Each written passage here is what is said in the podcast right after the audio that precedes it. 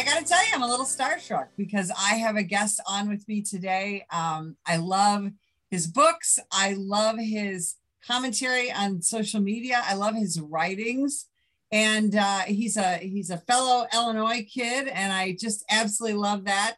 Uh, Dr. Wilfred Reilly, welcome to the show. Great to be on. Thanks for having me. So, um, just tell us a little bit about, um, you know, just who you are, where you work, and then I want to get into the books. Well, I'm as as you said, I'm uh, Dr. Wilfred Reilly. At least at this point in my life, I am an associate professor at Kentucky State University uh, down here in Frankfort, Kentucky, the state capital. I'm from uh, northern Illinois, so I'm Naperville, the city you mentioned, is right across the river from mine. I'm, I went to high school at East Aurora. Was born in Chicago, first on the south side, moved to the north side of that city. But I've done a range of things from street canvassing to trading floor work over the years. I'm currently an academic. In my private life, I enjoy basketball, beer, and Asian cooking. I'm i love all those things. Yeah. so I, you came out with a, a, book that, oh gosh, I just kind of stumbled upon it and uh, and I loved it. Um, hate crime hoax. How? Why did you decide to write that? And and talk a little bit about that. I think everyone would be interested in the book. Sure. So the inspiration for Hate Crime Hoax actually comes from being a Chicago guy who was in that grad student scene for a couple of years as I finished up my degree. Within that little world, there were four or five high profile hate crime cases taken up by the Tribune, some reprinted in the Journal, so on. Um, so, I mean, Derek Caquelin at the University of Chicago claimed that an entire hacker group, which he called the USHI Electronic Army, had taken over his social media, threatened him, as I recall, with anal rape, disgusting stuff. Um, you know, and so on down the line. I mean, at the University of Wisconsin Parkside, there were multiple nooses found scattered around the campus. Um, there were lists of death threats posted to all the Black students on campus. Uh, Velvet Rope Ultra Lounge, a well known kind of hipster bisexual club in Chicago, or Oak Park, technically one of the inner suburbs, was burnt to the ground. All these terrible slurs for gay people were written through it. And essentially, I followed these cases like everyone in that scene did. I had girlfriends that danced at Velvet Rope um, that enjoyed the club. And essentially, these all turned out to be fakes. The, the fire was started by a guy who owed a lot of money to people, apparently, which isn't always a good idea in Chicago nightlife, um, but had to burn his own business down to collect about 200,000 from the insurance boys. But just a tawdry story was turned in by his buddy who'd just been picked up for drunk driving, I think with some drugs on him. Um, so at any rate, I, I, went through these. I found out that every one of them was a fake. In the Wisconsin Parkside case, which I'd been following very serious, I once applied for an academic job there. Um, what happened was that the person who actually did this, who was a Black student activist, had spelled every name wrong on the list of Black students on campus except for her own. So the police were able to triangulate and track her down by looking at who had, in pleasant handwriting correctly spelled their name and found out at, in one intense interview, I'd imagine, that this was the hoaxer. So when all this happened, when four or five of these cases fell apart, there was another case like this at Michigan Tech where a white frat guy was falsely accused of saying he was going to shoot every black student on campus. It turned out that a campus rival had cut edited one of his tweets. He had said, I'm going to shoot everyone a smile, following what I believe was a fight between white and black men. I'm going to shoot them all a smile that had been presented as a trench coat mafia style threat, I became curious how common this was, especially in the hot house environment that we often see on a lot of these college campuses of sort of constant, persistent wokeness and guilt. Uh, getting to the point, I found it was very common. Over a period of about five years, although some are outliers outside of this period, I was able to put together, before even writing the book, um, a list of 409 case studies of these open hate crime hoaxes just among the, the tiny minority of cases that were reported nationally. And that became the book. I speculate about why this happens. You know, it's reviewed by a lot of people from a law enforcement or a military perspective. How can you handle this? I give some solutions. But the core of the book is just the cases themselves. I mean, dozens upon dozens of these dramatic fake incidents, reaching up to Yasmin Seweid and Jussie Smollett the leading racial conflict stories in the country were fakes.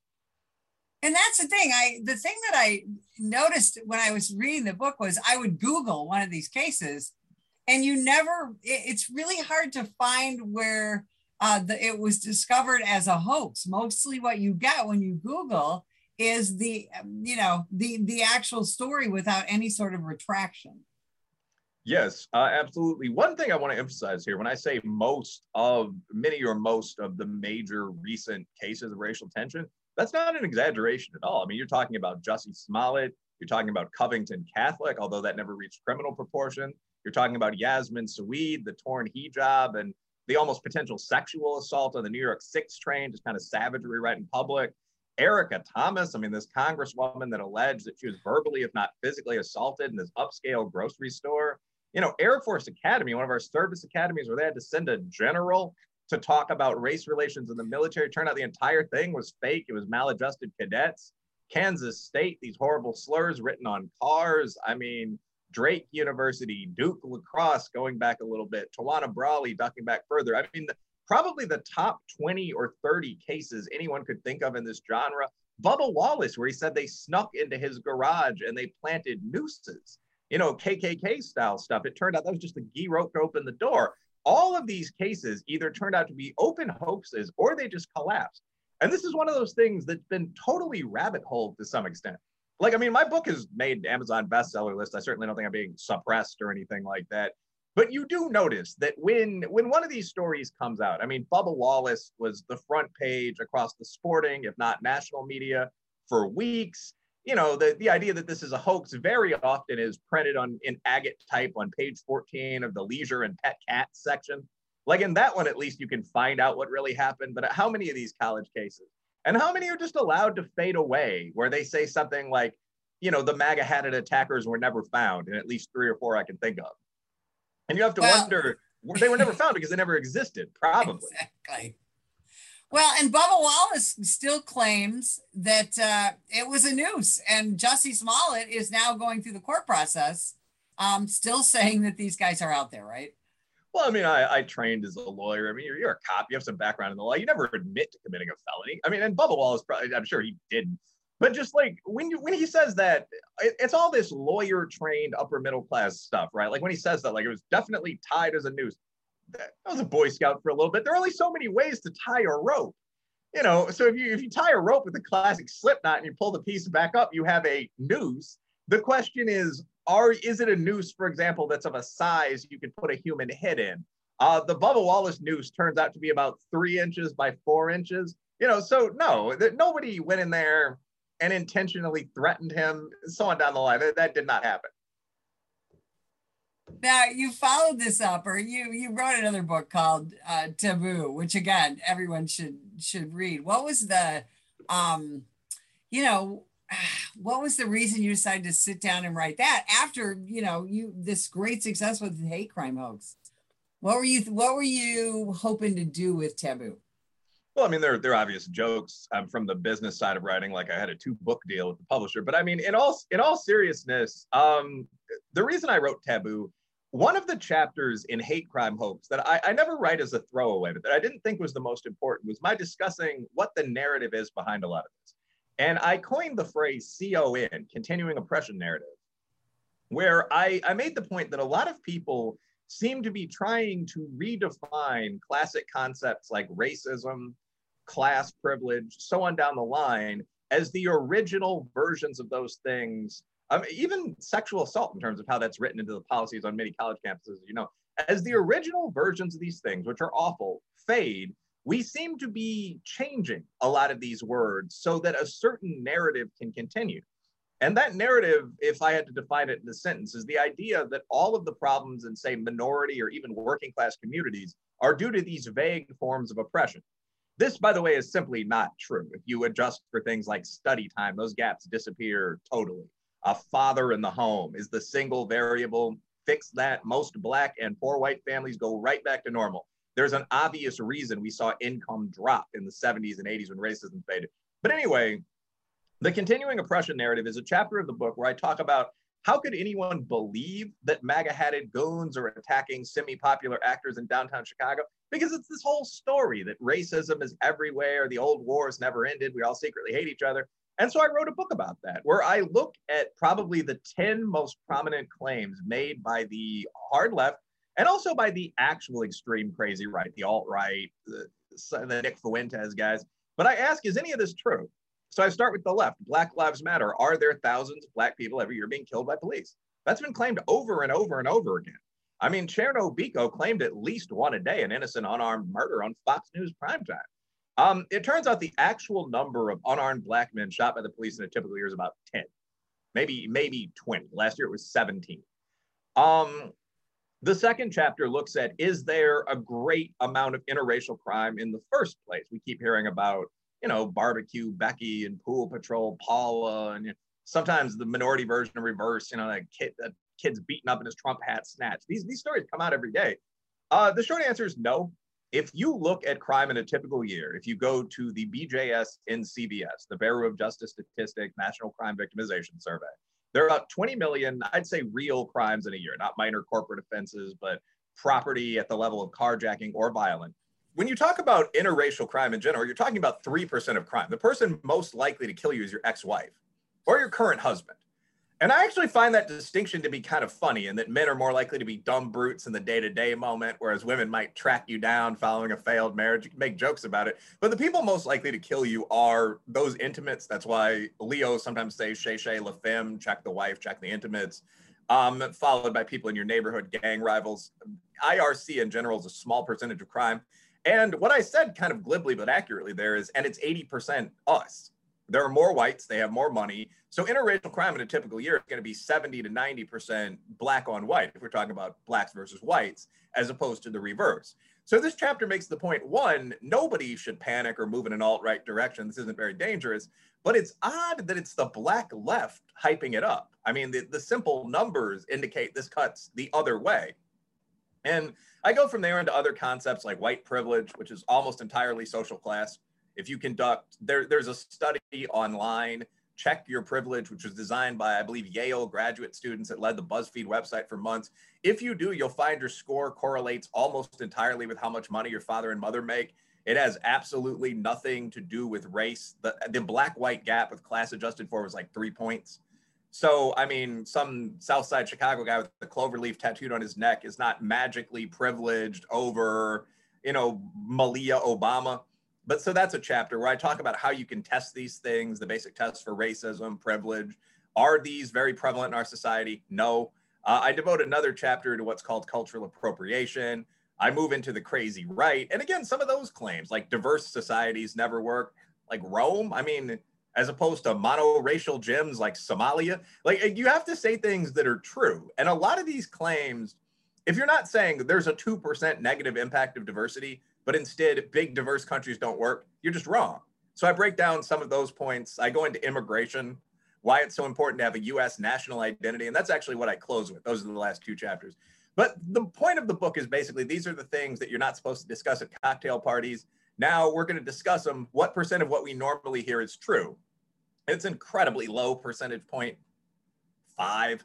When it comes, I made that number up. But when it comes to these issues, Black Lives Matter, uh, the the hyper hard right, the modern feminist movement, trans activist movement, many of the things that are said by quote unquote experts, like biological sex is a complicated and tricky business, or even race doesn't exist. I devote three or four pages to each of those.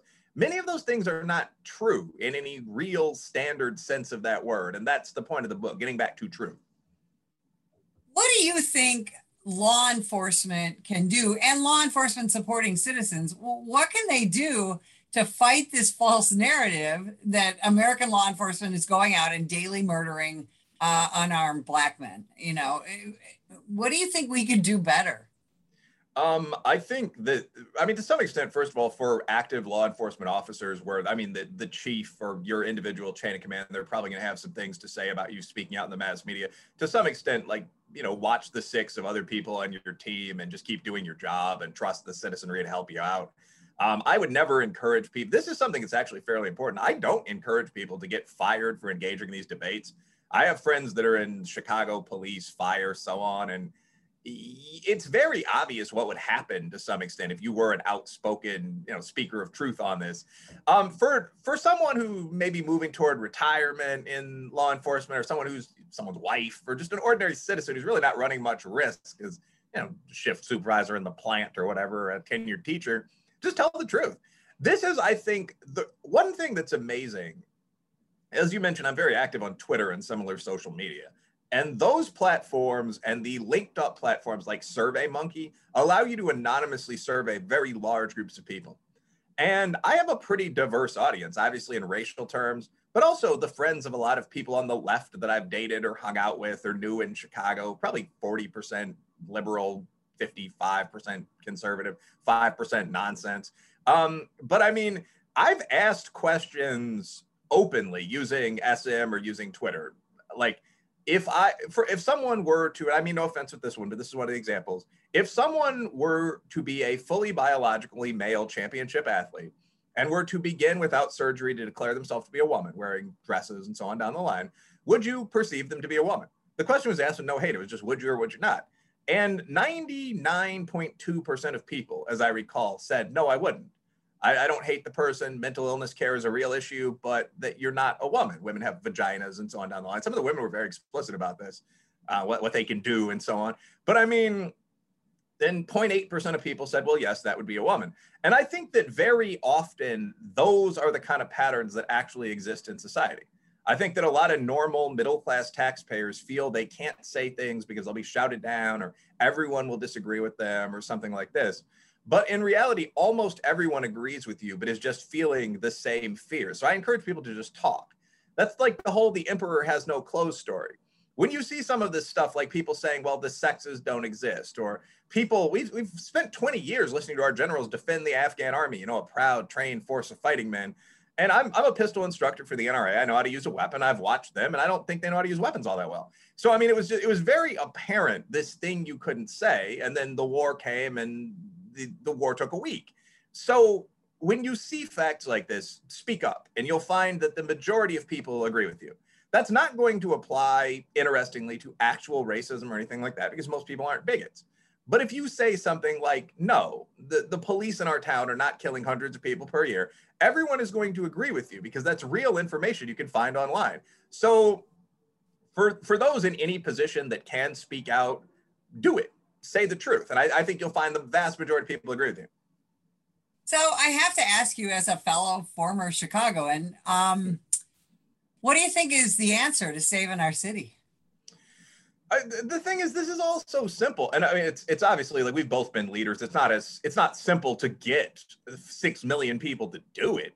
But in terms of what communities need, whether those are Black communities or whether those are hardly privileged Caucasian communities like Irish, Italian, Norteño, Mexican, so on, Chicagoans, or whether those are people of any kind, race doesn't really matter in this this analysis. Um, what makes groups of people stable is actually not a very tricky thing. Um, two parent families, for example, are probably are in fact the biggest predictor of how safe and stable a neighborhood is going to be. Uh, do you have a lot of two parent families and do they own rather than rent? If you adjust for those things, the gaps that are often thought of as stereotyping certain white communities or the black community basically vanish.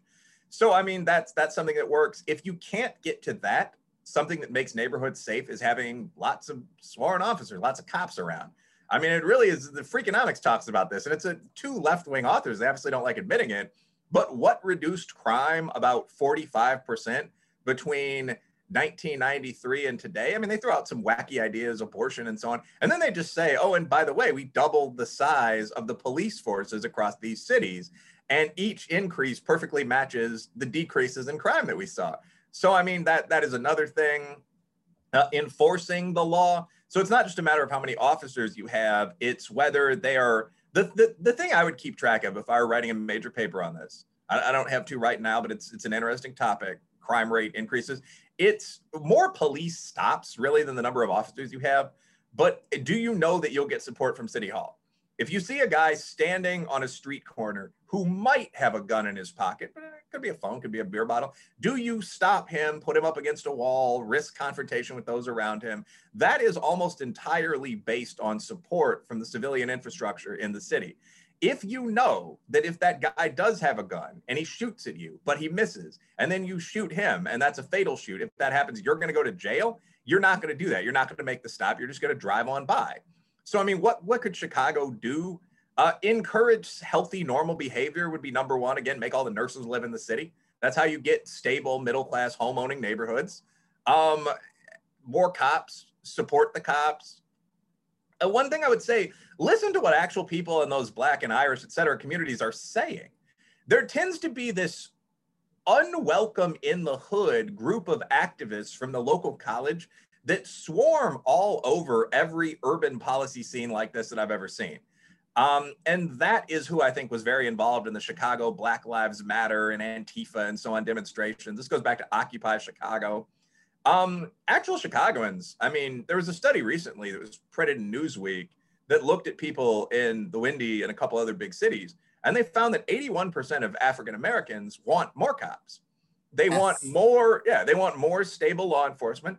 They'd prefer, I mean, they'd prefer to some extent black officers or white guys from the same city, but the one in a thousand risk of getting hit in the head with a, by a cop is viewed as much less serious than the one in one risk of getting shot if there is active gang activity in your neighborhood. So uh, the city should listen to what people are actually saying and should do basic things like enforce the law, as opposed to pantomiming along with these stupid liberal ideas, like make sure you wear your mask when you go to the riot. Like that, that's not really going to do much.